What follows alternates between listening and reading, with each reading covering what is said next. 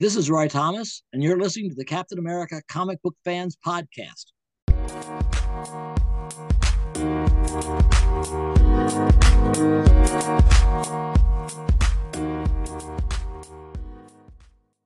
Greetings, Cap fans, and welcome to episode 125 of the Captain America Comic Book Fans Podcast.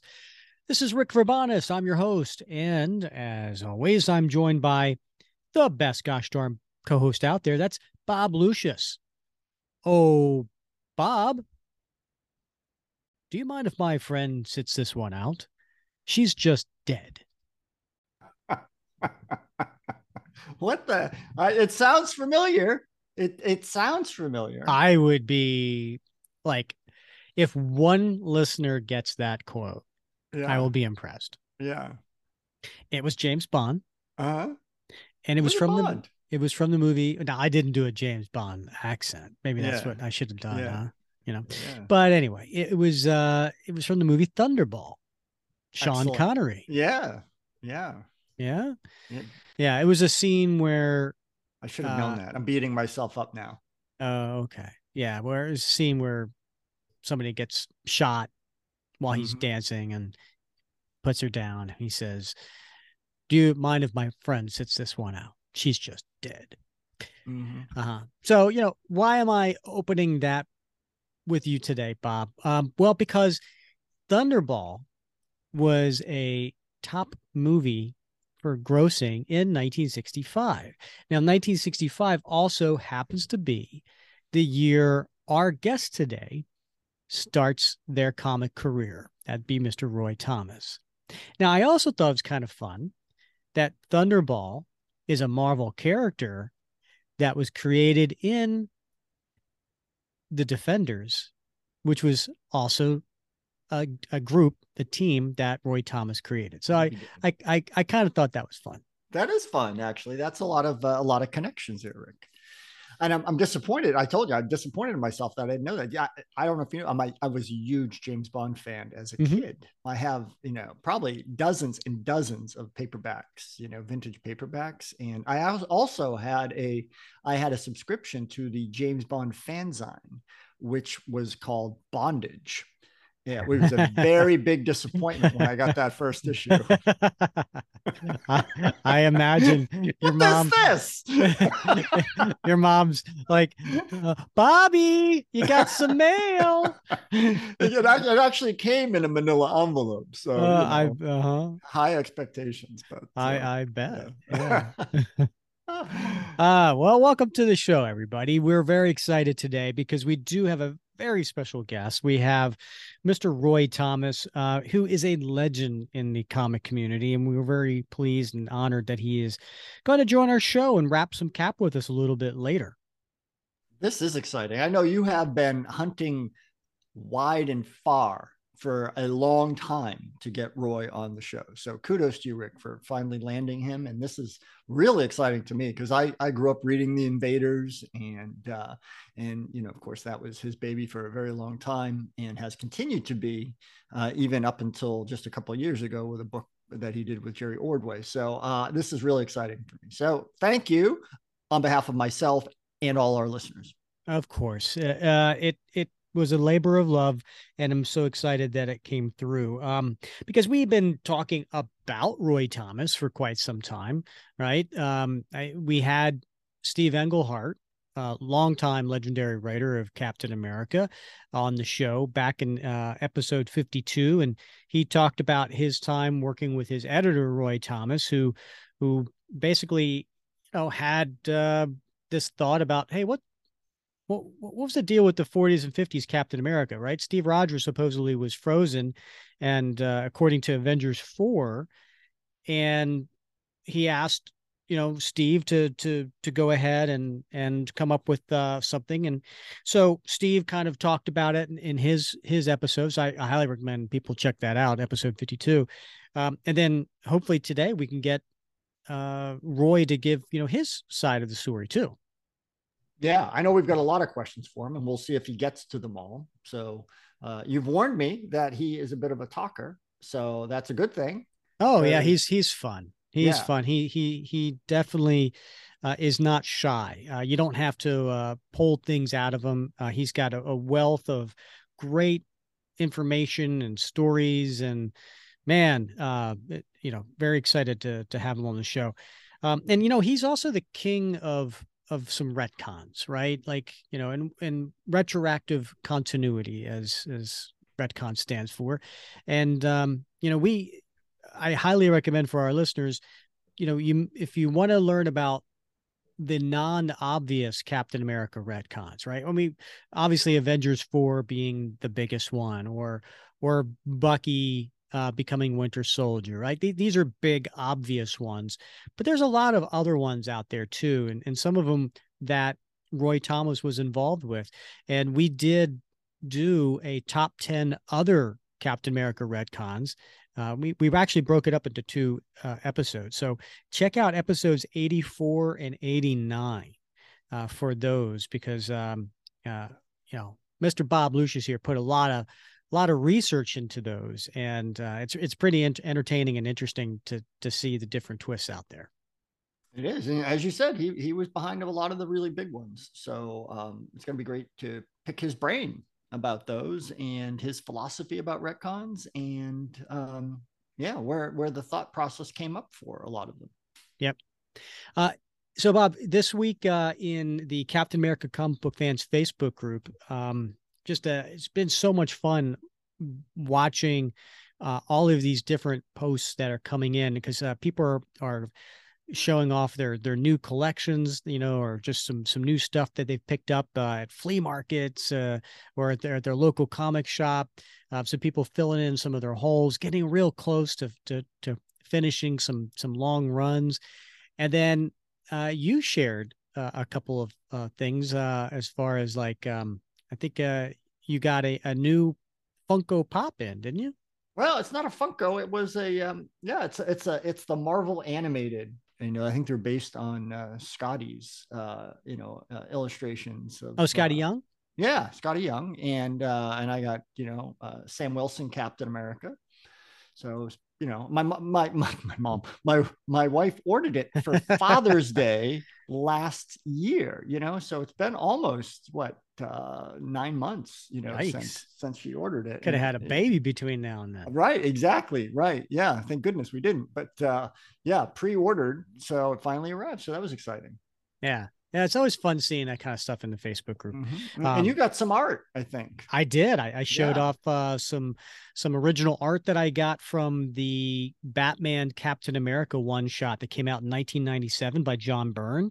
I finally finally joined the John Byrne Club. That's something I've been been trying to do for years now, and it's hard to do because you know John Byrne only did like nine issues yeah. back in 1980 1981 um, and of course, you know, he did a, a, little bit of a run on on Avengers, so you know, there's always those, but there's not a lot out there. So when when these two pages came up, uh, I jumped on them. It's the epilogue to the Batman Captain America one shot. It was p- pages 63 and 64, and it's the epilogue that takes place 20 years after the story, and it's where the new Batman, Dick Grayson, and Robin, Bruce Wayne Jr., are in a bat sub and they're in the Arctic and they come across a frozen figure in the water and they pull it into their sub.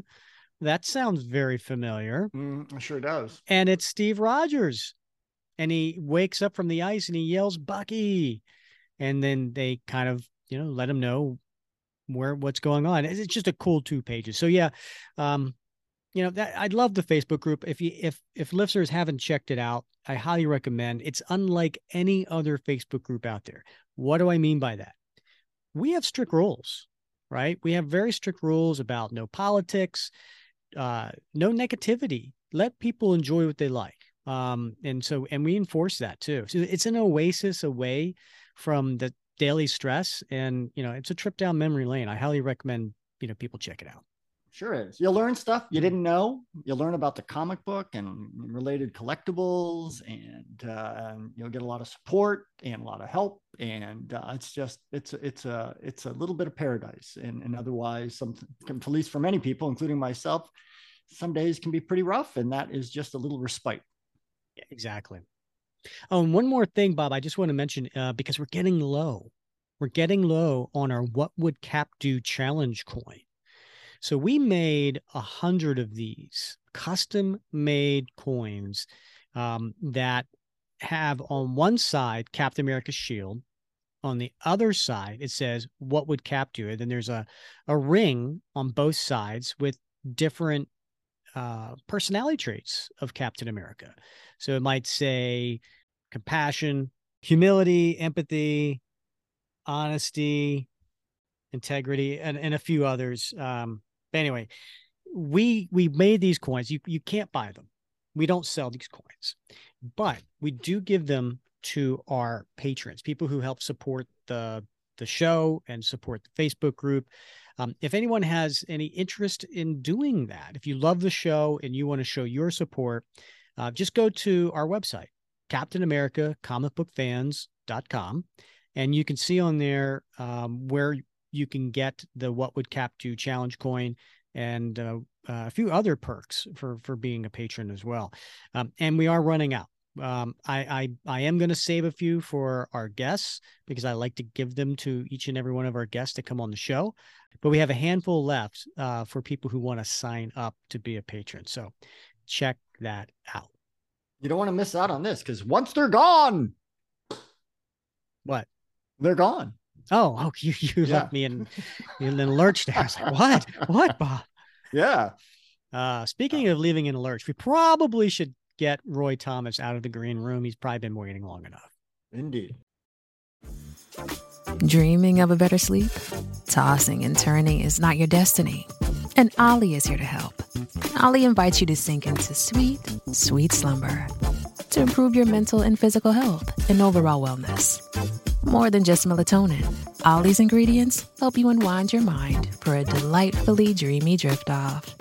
Sleep is on the way at Olly.com. That's O L L Y.com. Our, our guest today needs no introduction, but it's hard not to list some amazing highlights from his career.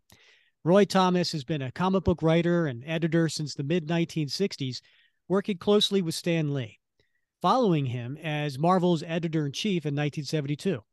He was pivotal in getting Marvel the rights to adapt Conan to comics, as well as the movie Star Wars. He has co created such unforgettable comic characters as Wolverine, Vision, Carol Danvers, Luke Cage, Iron Fist, Ultron, Yellow Jacket, Man Thing, Red Sonja, Adam Warlock, Morbius, Ghost Rider. I could go on and on. He's also created uh, amazing teams like the Defenders, and Squadron Supreme. However, we plan to talk to him today about his time on the character Captain America, including the group he created, the Invaders. We are honored to have the 2011 Will Eisner Comic Book Hall of Fame winner and 2022 Harvey Awards Hall of Fame winner, Mr. Roy Thomas. Roy, welcome to the show. Thank you. Hey, if I win all these Hall of Fame awards, you shouldn't have to introduce me at all. Everybody should know who I am. Exactly. but I don't so, think they do. It's it's so hard not to brag on you. I mean, you're you're yeah. you're. It's uh, okay. I, will forgive you. and also a special thank you to your manager John Cimino for arranging this chat. We really do appreciate that. I don't even know how to turn on these things without him. so yeah, he he's crucial. So after being with Marvel only a year, uh, you took over writing the Avengers from Stan Lee uh, with issue 35 at the end of 1966. And at this time, Captain America had only been revived for like two and a half years. Uh, the only other place you could regularly read him was in Tales of Suspense, a, a, series he shared with Iron Man. Was it clear by this time, though, after only two and a half years, that Cap was a top character for Marvel, or was he still building a new fan base? Well, I think they're both true. He was because, you know, obviously a lot of uh, readers hadn't heard of him before Avengers number four or maybe that Strange Tales, you know, where the fake one was in a couple of months before. So, while but but the thing is, at the same time, it was Captain America was such a strong character and had been from the very beginning that as soon as you brought him back, you knew he was a star. I mean, he he was going to be right up there at the very least with characters like Iron Man, if not eclipsing them. You know, he, he was just that good a character. I mean, Joe Simon and Jack Kirby had created, you know, one of the handful of great superheroes back in the 40s, and uh, you know, now in my case, of course, I knew a little more about him because I'd read the comics for the last few years in the 40s, although mm-hmm. not during the World War II, and I'd seen them later. And in the 50s, there was a revival for about a year, and I read all that stuff. Uh, so I was a fan, you know, I was a fan by the time of 1966. I was already a fan for, uh, for you know, for like 20 years of Captain America. So for you, this was, uh, I guess, something I, I don't want to say a dream come true, but it's a character you were a fan of that you were now writing. Yes, I, I was a bigger fan in the 40s and even in the 50s, uh, and and later of both Submariner and, and I actually liked those two characters better. I like the Human Torch with his flames and so forth, and the Submariner with that great triangular head and the, you know, uh, swimming and the, the, pointed ears and the winged feet. But Captain America was a good, a great character, and I had been reading him since the uh, the 40s, and uh, so you know, it, it was if it, as you say, it wasn't a dream come true, but it was certainly something that I was really very, very happy and eager to do was was to uh, to write to to do Captain America, uh, just like I would have been to do you know maybe Superman or Batman or probably more than Superman or Batman, actually. So let, us talk a little bit about the 40s and 50s and, and talk about continuity in the Marvel Universe. Uh, the nuances and, and the, the, relative importance of continuity is always good fodder uh, for debate among among members of our, our Captain America comic book fans Facebook group. And you know, in retrospect, it seems pretty obvious, like some six or seven decades into the Marvel age, how attention to continuity has really helped build Marvel Universe that is coherent and, and rich with details.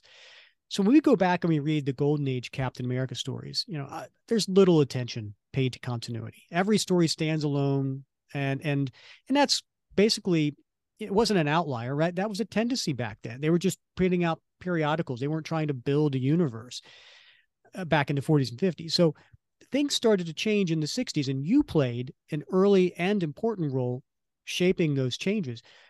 In a broader sense, what do you think precipitated the shift towards the importance of continuity in world building? And, and how has that changed how comics are read and, and also written? Well, comics, the, the continuity, the idea of continuity in comics had become already important by the time I get there. Uh, to some extent, it was already taking effect at, at DC's comics, there was more continuity between, uh, you know, let's say the various stories of the Flash and Green Lantern and Justice League than there had been of the old Flash and old Green Lantern and Justice Society back in the 40s.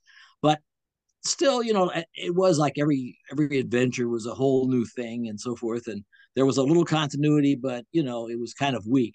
Uh, the characters were kind of growing, but it didn't seem like they were changing much. Uh, Stan and Jack changed that when they started. Stan, Jack, and Steve Ditko, and I think all of them had a part in that uh, because of their natural inclinations. I, the person I think who sort of guided it was Stan because after all he was writing almost everything. And if he wasn't, he was either writing it or at the very least he was editing it, so he was overseeing the writing and the art. And you know, Jack was involved in a lot of different books, but he wasn't paying attention to the books he didn't do. He wouldn't have probably even read a, an issue that was drawn by a Don Heck, you know, or uh, you know, or you know, or I don't even I, I never heard him talk about Spider Man. I don't know if he knew anything about Spider Man once he was no longer associated with it.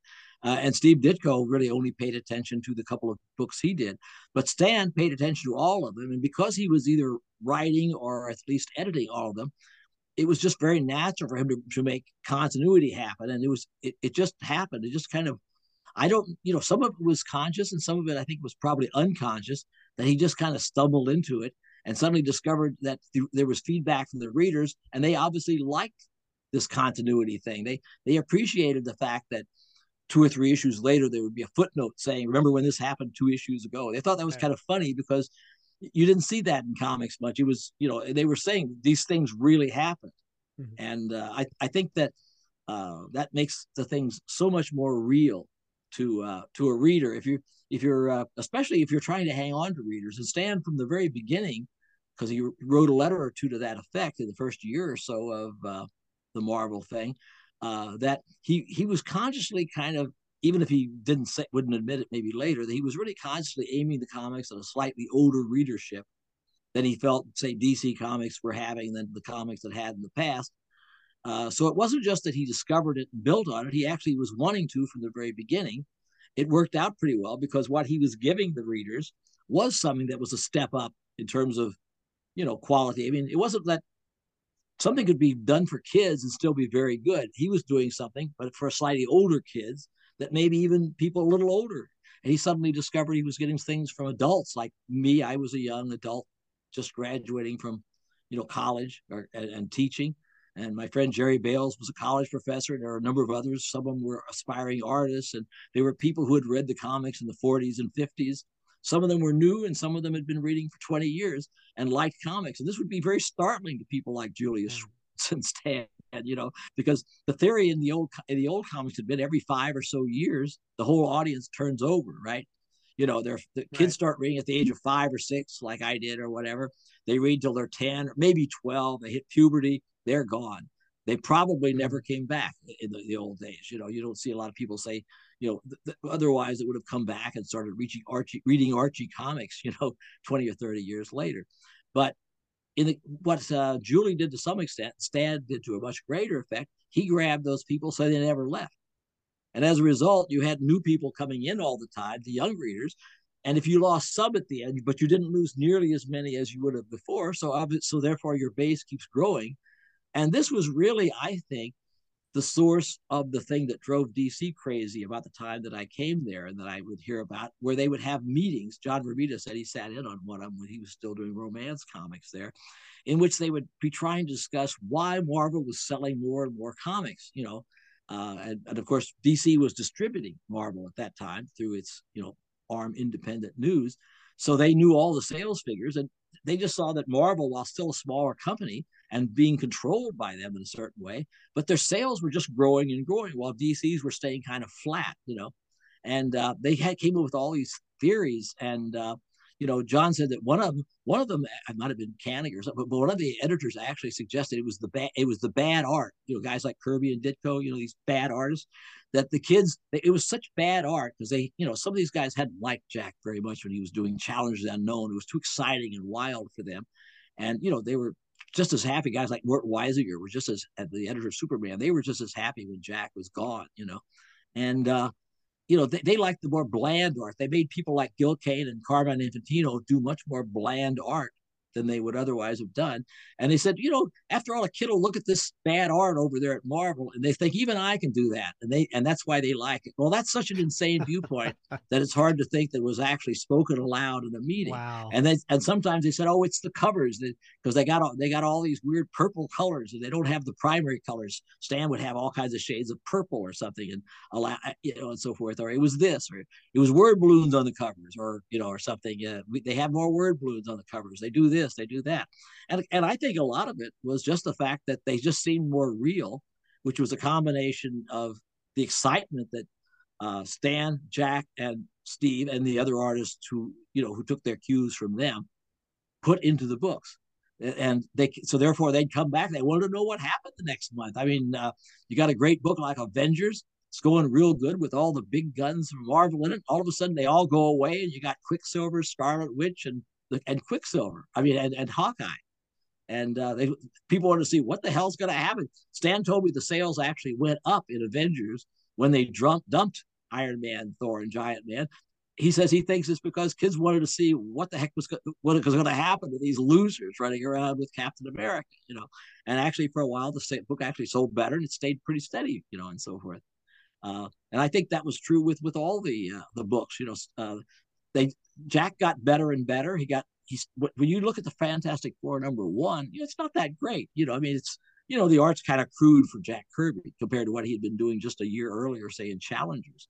You come, you look back two or three years later, he's back to doing top level work, mm-hmm. and once he gets teamed up with inkers like Colletta and Thor or uh, Joe Sinnott on Fantastic Four, you know, you you've just got something that moves it to a whole new level. You know. Yeah. Hmm. So I, would like to take this this concept of continuity uh, a step further.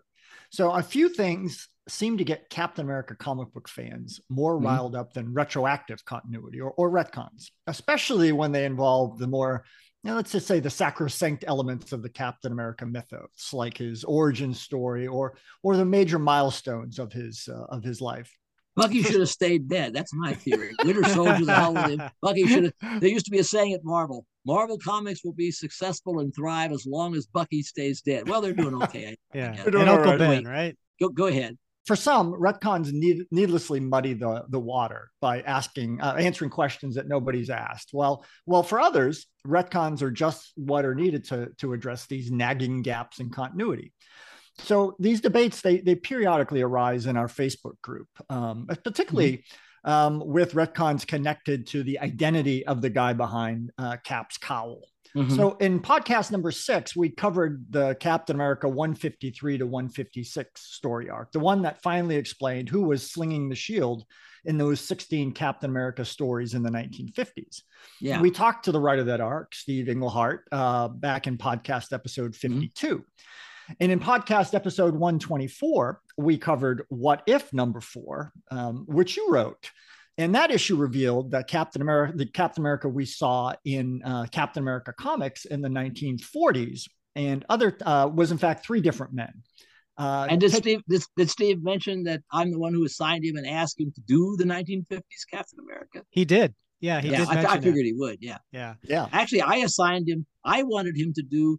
To t- here's the thing. I, uh, the um, it bothered me as a reader of the longtime comics, even though I wasn't a slavish fan, uh, slave uh, enslaved to continuity going back to the 40s necessarily.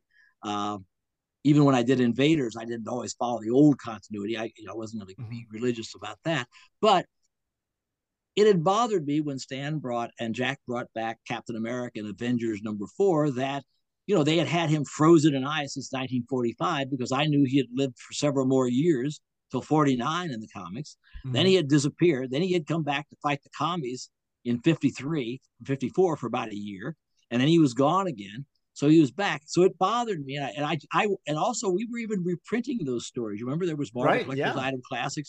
They, we were reprinting, and I was responsible. I wanted to reprint them. We found black and white proofs of some of them, and uh, some of them we had to wash out the color, but some of them we actually had proofs of. We were reprinting the old Captain America, Submariner, Human Torch stories, and I wanted to bring them in in some way, but I had to find a way to do it. So I, I came up with this the you know the general idea and just you know I didn't give that much to, to Steve. Well, Steve, I don't know if he deliberately did it or it was just misunderstood or you know didn't care what it doesn't matter. Uh, instead of doing the whole thing that I had hoped he would do, which is to take care of from 1945 to 1954, 55 back in there, he just did the 50s version Oh, and everything. And Yeah. uh, so that left, and, and that's the reason that that other book, The What If, was done by me later because when Steve was done, had done a very fine, interesting job with his issues, and they sold very well and they aroused a lot of interest. There was still that there was still that whole late 40s period and uh, so forth. Uh, so I ended up uh, deciding that I would do a story in What If, which really wasn't a What If story, and I said so at the time. This is actually a story I count that counts as happening. It was Right. kind of cheating a little bit to say, oh, this story actually happened as opposed to all the other comic book stories, but there it was.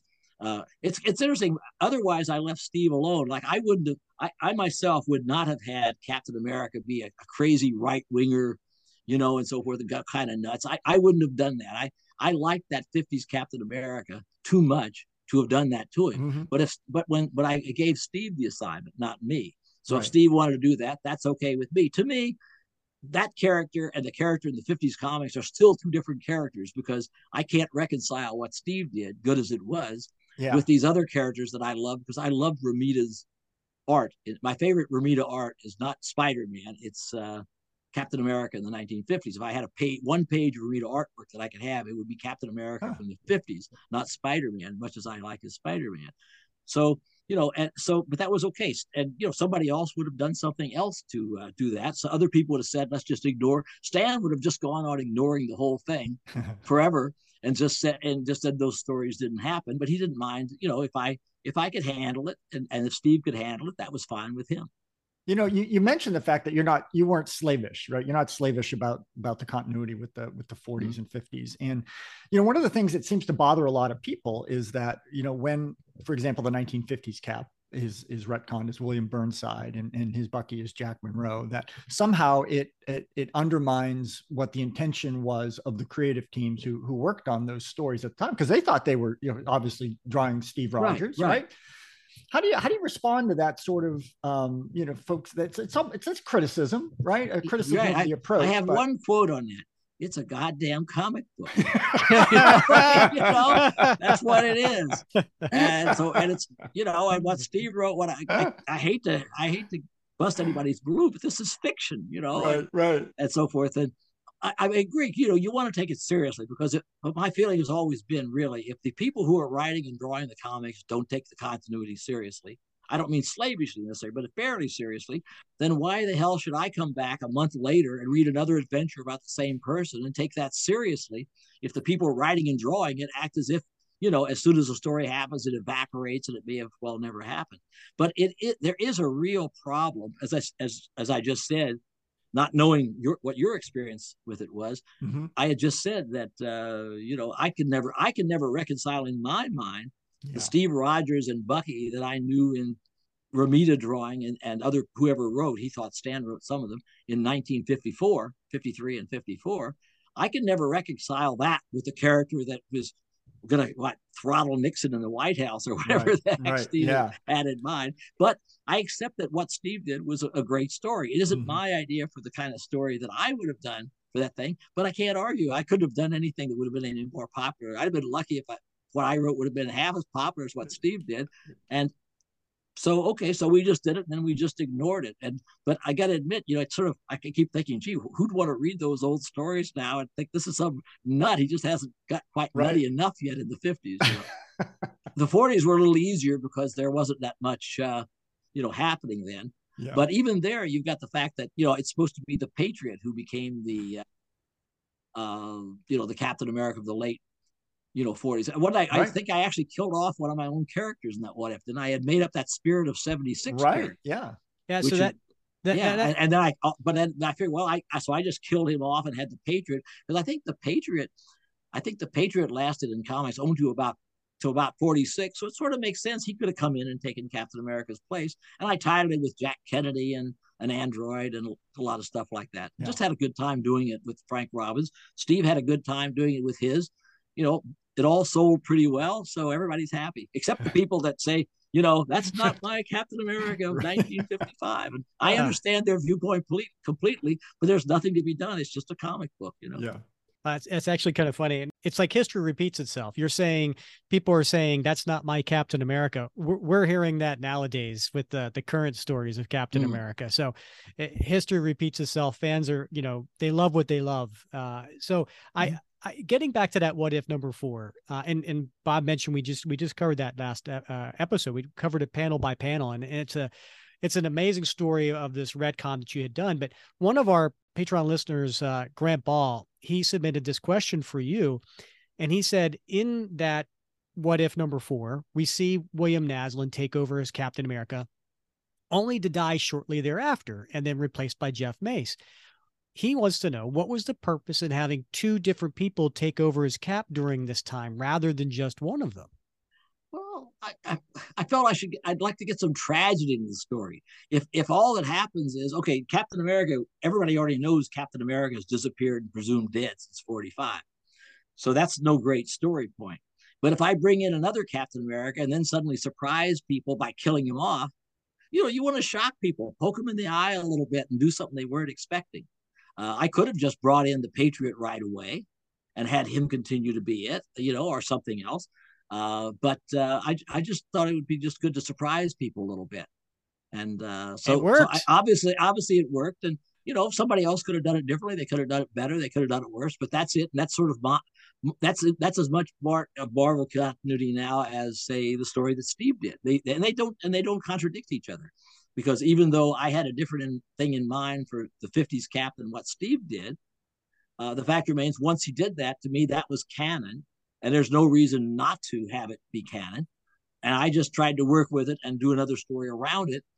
Isn't is is uh, is the character that he is the character that went crazy? Is that uh, is that the Patriot or is it uh, it's William, William Burnside? Burnside. Yeah, yeah, different William. Yeah, yeah. William. So Burnside. he's not he's not even the Patriot or uh, Spirit of 76, right? No. So no. you had three Captain Americas in that like, period, yeah, in a way. Yeah. I, I wanted to ask you, Roy, uh, because you know you brought you brought the Patriot Jeff Mace back in, mm-hmm. Marvel Premiere 29, which had the, the Liberty Legion. great Yeah. series, great three book series that crossed over with the Invaders, and then you you introduced William Naslund in Invaders 14, and and at least one of those books I came did? out. uh, Uh, yeah, yeah, he he was one of the Crusaders. Uh, oh, oh, William Naslund. That's the spirit of yeah, 76, the Spirit of right. 76. I forgot right? his civilian Yeah. name. Yeah. right. So uh, you know, I think he- but he's not the one that became. uh He's not the one that became the Captain America in Steve Englehart's book. no, no, different. Yeah, that's a, that was a third guy. Yeah, Yeah, right. third guy. That's a So, third guy. So you I don't know uh, where he dug him up. That's Steve. I just made that up. out of- right. Yeah, and I don't think he was identified by name till much, much later. Oh, I see. But but in any case, um, so one of those books came out a good six months before What If Number Four, and of course the Liberty Legion story. Think I ca- it came out a year over a year before. So I was curious, how long were you playing with this idea? I mean, had you planned to already use those two characters in your in your What If retcon, or was it just you know a happenstance?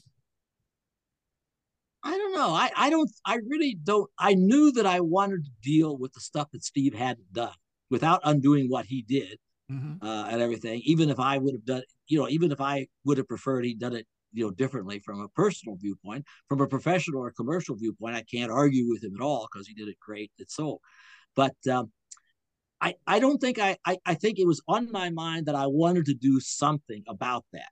You know, I Mhm. think it had been on my, I- first of all, I think it had been on my mind ever since I saw Captain America number four in a way when I wasn't even a professional, simply because I, I saw it and, you know, I said, it, it, it, it, it upset my sensibility of continuity.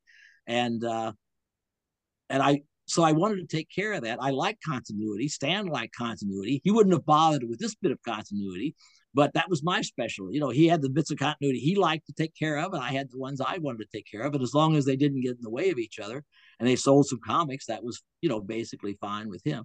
I so I think I was always kind of looking for a chance. You know, I don't I don't mean I was actively seeking it exactly, but I was always ready for a chance to do it because after all, if I weren't, would I later have asked Steve to do what he did? You know, to to take Right. over that thing Yeah. and do something.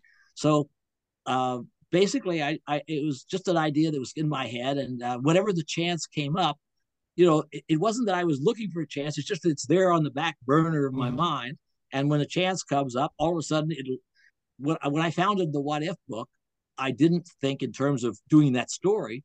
But as soon as I did one or two, it suddenly occurred to me I was going to violate the whole premise of What If to get in the story I wanted to do Yeah. before it got too far in.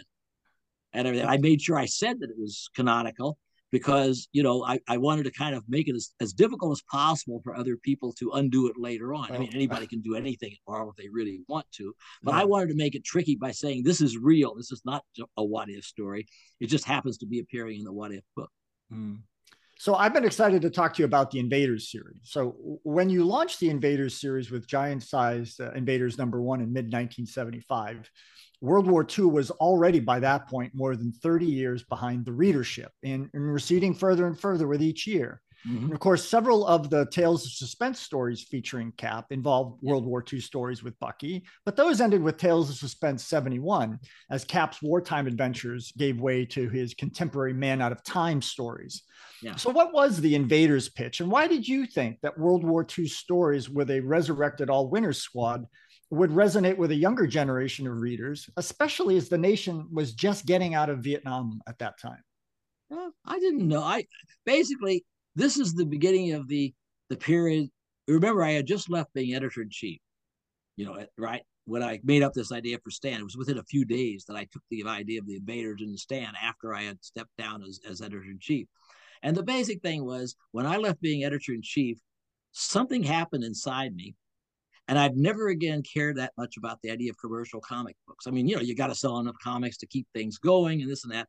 But from then on, all I ever really cared about was doing what I wanted to do, try to do it in a way that people would buy enough comics that the editors and publishers would leave me alone. That's all I really wanted. I wanted that so that Stan would be happy and the publisher would be it be happy. Uh, you know, if it was Stan or somebody else. And I didn't really. I, I mean, I wanted to sell comic books. We weren't on a royalty system, so it didn't bother me that much if I sold as many comic books as uh, as maybe I had when I was doing Avengers or something like that. They just had to sell enough comic books to get by. So therefore, commerciality was not at the top most of my mind when I came up with the idea of the invaders, but it wasn't at the bottom either because I figured, well, here's a book. I, I explained this to Stan, this was my pitch, was that you know, you, if you got a book with Captain America as one of the stars, and you got the other Human Torch who had been introduced once, once before, and he's he still looks like the other Human Torch, so that'll bring in people who like the Fantastic Four, even if they discover it's a different one. And the Submariner was had you know had a series. You got these three guys, you know, but you just have them in a different time period. But the reason for it was that I wanted to stay the hell away from Marvel continuity and Marvel the Marvel mainstream. I had I had gotten so used to writing uh, the stuff I wanted to write, like uh, the Conan books that were totally outside Marvel's mainstream continuity. I mean, they were so far back, and I wouldn't let anybody else use Conan. So therefore, I wanted to find other stuff that kept everybody away from me. I just wanted my own little world. I would pay attention to what was going on at Marvel. They could pay attention to one of me, but I didn't want something where I had to call and say, "What's Captain America doing this month?" or "What's this guy doing this month?" or "What's Spider Man doing?" I wanted something where this happened 20, 30, 40 years before. So none of your business what's happening in there. as long as it's consistent and doesn't undermine what's happening in Marvel today, you know, I should be left alone. So I went to Stan and, and told him this. And since it had those three characters in it, and since he had done a few stories like that, though I don't think he would have really ever come up with the idea of a regular. Remember, he had come up with the idea of Sergeant Fury, and when it was already 20 years in the past. That's true. And he had done those Captain America stories with Jack, but that was mainly because he didn't want to interfere with the continuity and so forth of what was going on in the event in the Avengers. So he was looking for something that, you know, was kind of out, out of the way for a while. And but in my case, I just told him, I said, uh, you know, we could do this book set in the past, and I wanted it so that I could have my own little world, you know, and everything, and nobody was gonna, you know, bother me about it. And I and but the thing I knew is that Stan is not going to let me call call this the All Winners Squad. that was just a name that came up. Never, you know, they never even had a real logo, and uh, it was it was just a name that came up because of the name of the book was All Winners, and it wasn't a very good name for a group. You know, what's what's the All Winners Squad? So I gave it to Truman to suggest that in What If number four, of course. And uh, so I said I have to come up with a new name. Well, you may you may recall that uh, back in one of the last couple of issues of Tales of Ston- to Astonish before Hulk and Submariner went off into a series of their own. They had a big full issue battle that, Stan and Marie Severin did. Was it number uh, 100, 101, something like that? A whole full battle, Submariner versus the Hulk. Mm. And uh, Stan, when that sold like crazy, Stan had it for about three days. He had this idea. He wanted to do a book that had the Hulk and Submariner together every issue, and it was going to be called the invaders. Hmm. And uh, he pretty quickly gave up on that idea. It's, it, I believe he just thought, hey, you know, if you have them fight every issue, it's not going to be so special, you know. So, uh, you know, they can't just they can't just fight every issue. So he gave up on that. He never went any further. But in the meantime, he'd had this idea for a comic called The Invaders, and this is I think before the TV show. And then the TV came, show came along, and it vanished. So that wasn't a problem anymore. So without making Stan, I went into Stan and I told him, this idea. And he said, Well, that's good. What do, what do you want to call it? I said, Well, I got a great name. He says, I said, The Invaders. And Stan looked at me and he said, I like that name. You know, uh, I didn't bother to tell him it was his, you know, that he had come up with it several years earlier. Uh, he, he was still liked it. I just felt out if he thinks I made up this name instead of him, that's okay with me. So I had a good name because, you know, he likes strong names like the Avengers and the Invaders. In fact, I never liked the Defenders much. I felt it was too passive, but Avengers and Invaders, those are better names to me. And so I had this book, and then I was allowed to just go off and, you know, do what I want to do. And it sold for a little while, and then it kind of, you know, kind of withered on the vine. And I had other interests, so I didn't write all of them and probably didn't oversee them as carefully as I could. Otherwise, I like to think it would have lasted a lot longer than 40 or so issues because it definitely deserved to. One of the favorite books in my collection is Invaders Annual Number One from August 1977. You have good taste. It's got three great tales that give the other side of the story that we read in Avengers 71. This one mm-hmm. from the invaders' perspective. But the real treat is that cover by none other than the legendary Alex Schomburg, yeah. who also pencils the Human Torch story in this issue. I think this might have been his last work for Marvel. This issue also featured a Submariner story penciled by Lee Elias, famous for his work on the 1940s Black Cat, Black Cat comic and, and who did Submariner and who did Submariner and who did Submariner for a while. Right. Yep. And a cap story penciled by Don Rico, who worked on several cap books in the 40s and 50s, two other legendary Golden Age artists. So I have to ask, what's the backstory here? How were you able to recruit such amazing Golden Age talents to participate in that issue? Well, you know, call it a skill. I don't know. no, it, it, it, basically, you just have the idea And the, the thing was, I wanted to do something a little different. I because I could have had Frank uh, uh, Robbins draw the whole book and everything, and uh, but it, the thing is, you you know, uh, I, I I love the Justice Society, the old series at DC from the '40s. That's my favorite comic book of all time.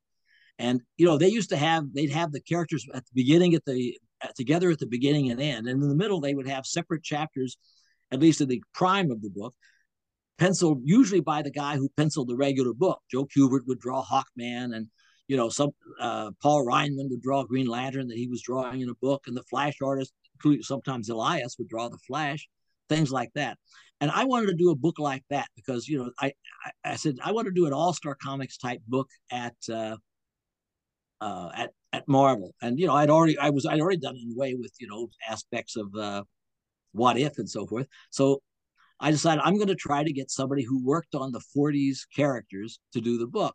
And the one of the first things I did go to was Alex Schomburg because he had done all those great covers with all the death rays labeled and everything like that. And he did a fine cover. Uh, the code made us take a spot of blood out of it that, that when Nazi was bleeding, but otherwise it's exactly as he drew it and that was nice. But he was only going to do the covers because I don't know if he ever did any interior art for Marvel. He did some for other companies like the Standard Group, but I don't know if he ever drew much of anything for Marvel or Timely in those days, just covers. But anyway, so I had um, Carl Burgos was going to do the Human Torch. And uh, I never met Carl Burgos in my life, but I did talk to him on the phone once or twice, and he said he'd do it. And then because he really, I don't know, he was just so unhappy. Uh, with Stan and and Goodman because they had brought back the Human Torch, the original Human Torch, in that FF annual, probably to secure the rights and make sure they had that Human Torch too. That he just couldn't bring himself to do it. And it was nothing personal with me. We didn't know each other, but he just said, "I can't bring myself to do it." You know, so so he begged off over the phone. I was kind of crushed. And uh, in the meantime, I had gone to Don Rico. I in some ways, I would have, if I could have, I might have liked to go to Romita because he didn't draw it in the 40s, but he drew it in the 50s. I couldn't get Kirby, you know, at the time. Uh, and so forth. And uh, who else? Who around there was there? So, but I, but I knew Don Rico slightly, you know, because I was living in L.A. Uh, by that time, and I had met Don Rico, and we were, you know, my old friends. And I knew he drew. He, it wasn't something he did a lot of, but I said he could, he could draw a story if he wanted to, and he, he seemed interested. And Lee Elias, again, I never met the man. And I he and I remember he had, he hated the Submariner, by the way. He said awful things about him in an interview I read. Sometimes he said it was an awful fish character. He said I just hated huh. him. And he had been hired to try to modernize the character. He did a few issues, and then somehow he felt they gave it to other people so they wouldn't have to pay his rate or something. He so he had a very bad experience at Timely back in the late 40s when he did that heavily, but he was willing to come in and at least pencil it, you know. And uh, so, okay, so, uh, you know, so I was happy. I had two of the artists, but what am I going to do about the human torch? I could have maybe got Dick Ayers, who again had drawn it in the 50s, but, you know, that isn't the 40s. And I didn't know anybody else much around who had done the Human Torch in the 40s. And then it occurred to me, Schomburg did all those covers with the Human Torch on them. So I asked him, how would you like to draw? What about drawing a five or six page chapter of the Human Torch, you know, just for the heck of it, you know, and so forth. I had a little plot for him and you know he had never worked much on comics for Marvel, let alone work what they called Marvel style for the plot. But he did it. He did it beautifully, and so I was just on heaven. I had Carl Burgos, Lee Elias, and uh, Don Rico drawing those three characters in the in what became the uh, you know an origin story of sorts for uh, I don't know was that for the All Winners Squad at the end? Was it was that the was that the issue or was it What If in which Truman named them the All Winners Squad? I can't good, remember. That was probably that was probably the I, one. I think. but anyway, it was a. Yeah. But I was, and of course, in my mind, all this stuff was tied together. The nice thing about Marvel was it was a small enough, big as it was by that stage. It was still there was still a small enough feeling about it. You know, a half a dozen or a dozen writers were writing everything, especially the major books. There was myself, Gerry Conway, you know, Len Wein, a couple other people. Stan wasn't writing much anymore. You, you were putting out like five to seven books a month. I mean, you yeah. were like a machine. Yeah, well, what do you mean like a machine? I was a machine. I never slept, but I was a machine. But now I'm a machine too. I'm just running down, you know. But uh, yeah, because yeah, I was was at, at earlier when I was editor chief. Of course, I had to work 40 hours or so a week at the office and then do all my writing, you know, at home. So I was working 50, 60, 70 hours a week and of the thing. And uh, probably the reason I'm on my second wife, I'm lucky I'm not on my 10th, probably, you know. but anyway, uh, you know, it was just it was a it was a backbreaking job. Now, of course, I was out in L.A. and and at least you know I was just doing the writing, but also I had the temptation of a whole different lifestyle. So I was, in some ways, I was less interested in writing comics in the latter 70s than I was, you know, before. Uh, it, it's amazing to me anything I turned out was any good at all, if by anybody's standard, because I was more interested in dating. You know, I'd gone through divorce, so I was interested in dating. I met Dann in 77, uh, and that took care of that. And uh, I had, uh, you know, and I was trying to find other aspects of a new life. I was even, you know, looking into doing some TV writing. I had an agent, and I'd go to meetings for that. And eventually, got into some movie writing and so forth. So, you know, comic books, I loved them, but I was probably let by once I left being the editor in chief, I was less interested in writing comics probably than I had been before. But I did have, so I would try to come up with things that would enthuse me. And one thing that would enthuse me was Conan, so I kept that. And another thing that enthused me a lot was the Invaders. In fact, I liked it so much. Then I came up with the Liberty Legion, and we and that was actually the, the you know several pages were drawn of a first issue of the Liberty Legion by Don Heck, but the Invaders sales weren't quite strong enough that Stan would uh, you know would try that. So those pages were eventually worked it, uh, into a later issues of uh, of the Invaders. The Liberty Legion was an idea when I was like ten or eleven years old. I had made up a group called the Liberty Legion and drawn my own 50 page all star comics type of comic about it. And then I had made up another Liberty Legion in about 1955 that was like a cross company thing. And I drew one story. It had Superman, Batman, Wonder Woman, the Submariner, who was the only one of the timely characters still left in 55. The other right. two had died. And there was Sluggo of the Slugger of the Little Wise Guys and, and Crime Buster and uh, Blackhawk and Plastic Man. I put them all together in one thing I call actually Marvel Comics, starring the Liberty Legion. I did this one story, colored it, and everything of that. So wow. th- this was actually my third Liberty Legion. you know, by the time it, the one that came out at Marvel was my third Liberty Legion. I think we would all love to see what you did back when you were a kid at some point. Um, I, I, do have a quick uh, Avengers question for you because uh, you know you you spent so many so much time on the Avengers uh, it, in, in, in Avengers 56, which was Death Be Not Proud, you, you, wrote a story of Cap and the Avengers using Doctor Doom's time machine to go back and and watch that fateful day when Cap and Bucky fell off the, the drone plane by Baron Zemo, and and yeah. uh, Cap just had to be sure his partner was actually dead. Um, and I don't believe we've seen this story fleshed out before. Uh, what what inspired you to revisit this era uh, and and provide the backstory of Bucky's death? Got to do something. uh, I, w- I was interested in that. I thought, well, you know, why not see what happened? I mean, it, there it had been such a you know a two or three panel sequence in Avengers number four, so I figured let's go back and see more detail. I really think I blew it in a way because, you know, I, because I made one of the main elements of it a bunch of these giant robots or androids that Zemo has made up, and if you've got all those somehow, you know, I, I don't know, it's kind of warps the story. I, I feel I probably should have left them out. Other than that, I was fairly proud of the story, and I swiped swiped a quote from Milton, you know, for the title, and mm-hmm. uh, I was I was not the first person to have used that title, of course, to swipe it from Milton, and I it was real. Proud. That was a that was just a period when I was having a lot of you know ideas that were a lot of fun because the very next issue was what the first Vision story, yes. you know, mm-hmm. I think, yeah. and you know, so I mean, it, it was just you know, sometimes you kind of get on a roll and, you know, for several months, all of a sudden you're writing stories. that Each one seems like not necessarily better than the others or, or whatever, but, you know, suddenly they seem all right. And then you go through another period where you have several issues and none of them seem to stand out particularly. You know, we all have that, the ups and downs. I was, you know, maybe just getting started on a bit of a roll. And John Buscema provided such beautiful artwork, you know, for these stories uh, that uh, I mean, I was always constantly inspired by John's artwork because he could just draw so beautifully. Indeed. You know, I I really I was disappointed when the volume one of the Invaders Invaders uh, ended with issue forty one, and I was excited to see the four issue miniseries that popped up in in the nineteen nineties when Mike Rockwitz was the was the editor. Mm-hmm. And of course, we saw the giant size Invaders number two in 2005, and your more recent collaboration with Jerry Ordway on the Bahamas Triangle uh, Captain America yeah. Invader story, which was absolutely magnificent. Oh, and so, um, might we see any more Invaders stories in the future that you're involved with?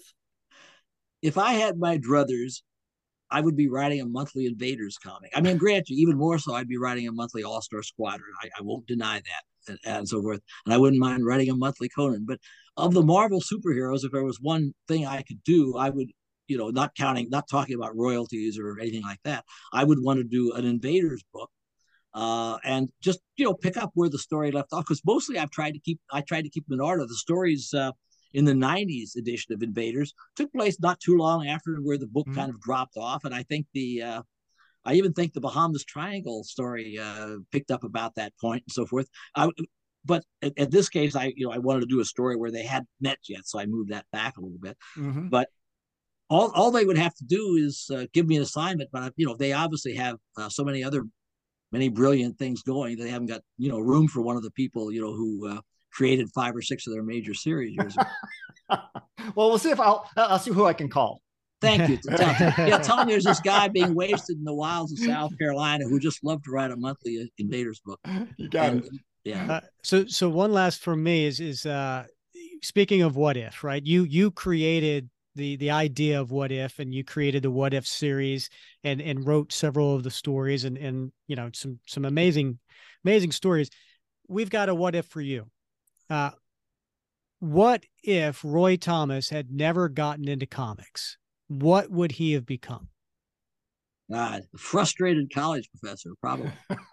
Because what because when i took the job at dc i had a i had just a few weeks before gotten a fellowship through the Scottish Rite Lodge uh, through a friend of mine to uh, study foreign relations as graduate work at the at the at Washington George Washington University in Washington D.C. Now I'd had to, I don't know, I'd had to work my way through because I didn't have you know any money to support myself. Well, so that so I, I either I would have either become a college professor or uh, a diplomat or as Woody Allen used to say, in case of war, I'm a hostage.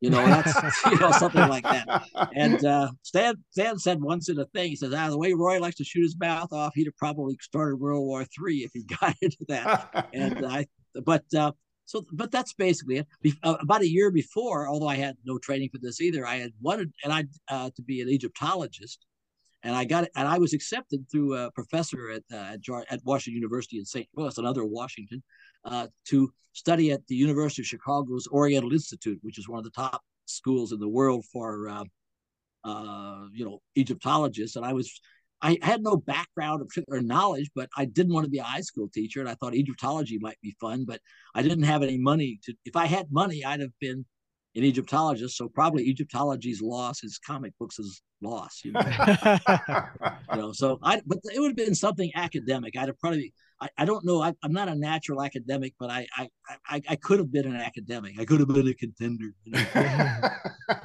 so, what, what is keeping you busy nowadays? Do you have any upcoming projects you can share with the listeners? Well, of course, I still publish my comics history magazine, uh, Alter Ego, every couple yeah, of months. Good... I've got I've got one issue coming up on Neal Adams in a few weeks. That'll be kind of interesting, and uh, his ghost will probably come down and strike me. you know, so, but loved working with Neal, and uh, you know, um, I'm working on my autobiography. Uh, you know, finally started it a, a, few weeks ago. I don't know if it'll, you know, God knows when it'll be. But in the meantime, I, I do books for a few publishers, do either introduction or putting them together. And two things I'm particularly happy with now is one of them is for the the Folio Society, which is in, in England. They work with Shakespeare and other things. Mm-hmm. They I've, I've now done about nine volumes that have come out, and there's at least one or so more in the works, uh, which are like picking up the selection of the best of either the best of the golden age or the one volume you probably have seen it, the best of Captain America. Yeah, you picked out, out ten stories for ago. that. Yeah, yeah, yeah, came out and, uh, for the 80th the anniversary. Latest, yeah, then I've done. There's been Thor and uh, Spider Man. The latest one that just is coming out or has come out is uh, Doctor Strange, just now coming out. Uh, and so I've done that. I select the stories and write an introduction. Uh, another, uh, uh well, they don't they don't have visuals, so Oh, so, but, so yeah, but, but anyway, he, somebody he's handing me a book, but I said, well, they can't see it. I could I could pound on the cover. yeah, we show them. Yeah, show them. This is this is the uh, this is the other. Oh, the other the value stamps. See, it's pretty thick. This is a book from Abrams Books. Uh, Charlie Kochman is the editor.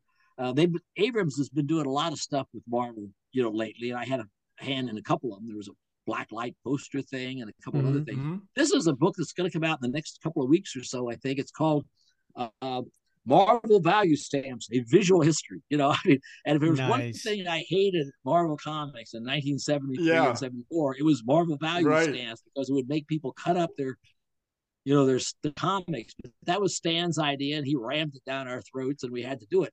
And this book should really be a lousy book because you know I hate the stamp. It's just a bunch of you know pictures on stamps. But they took it and they uh, and they've made a several hundred page book out of it.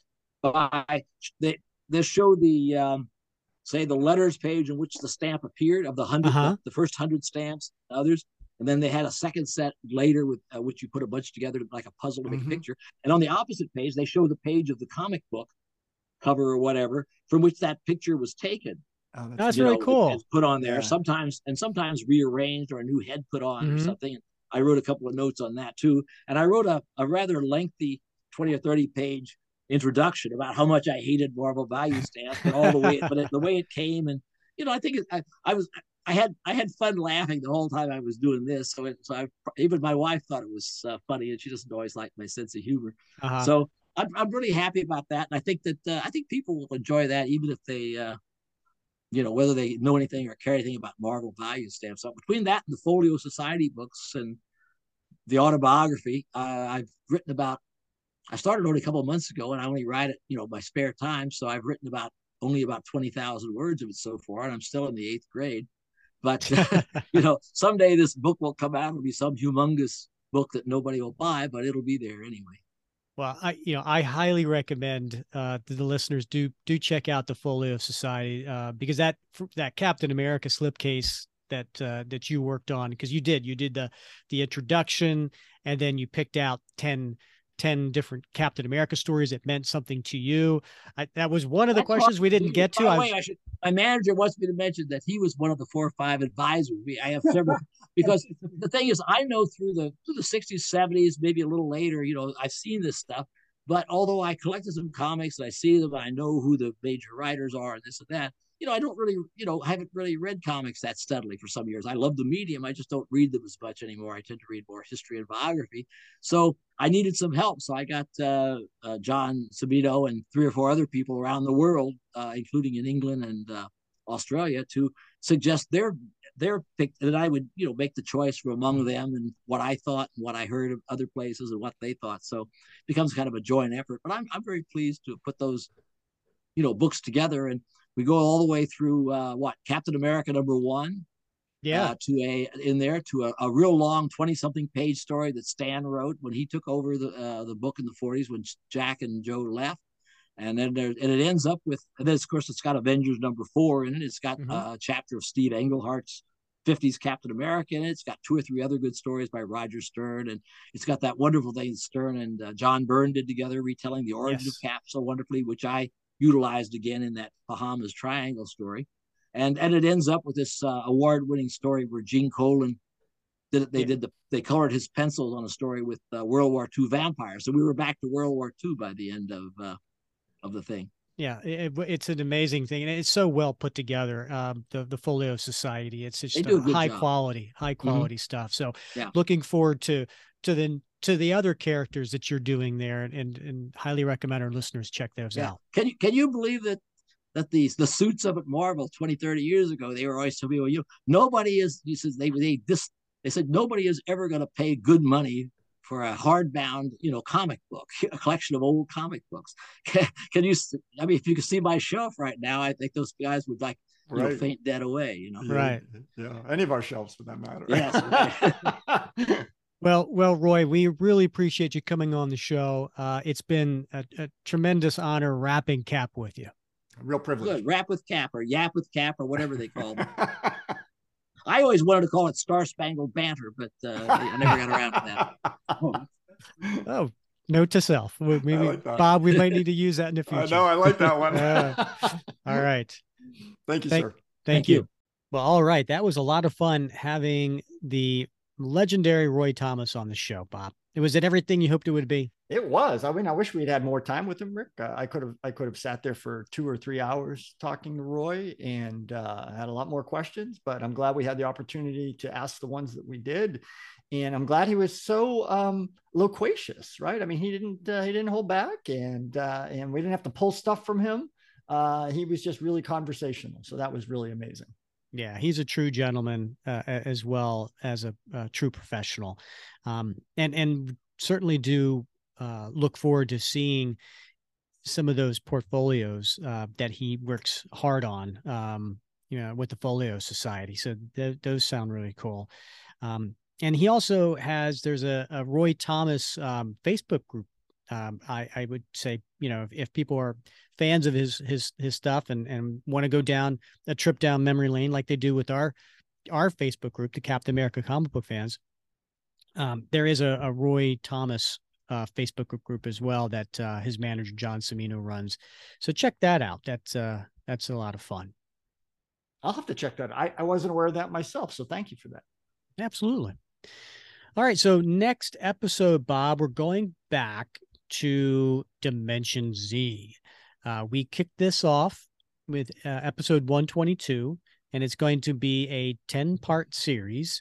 And we're going we're going to get into part two, which is Castaway and Dimension Z, part two. Uh, that's from Captain America Volume Seven by Rick Remender and John Romita Jr. and Klaus Janson, and it's a it's a really cool story uh, that really does change Steve Rogers' life uh, as well as Sharon Carter for for for good. So um, it's a it's a cool story. So we'll be coming back to that next episode.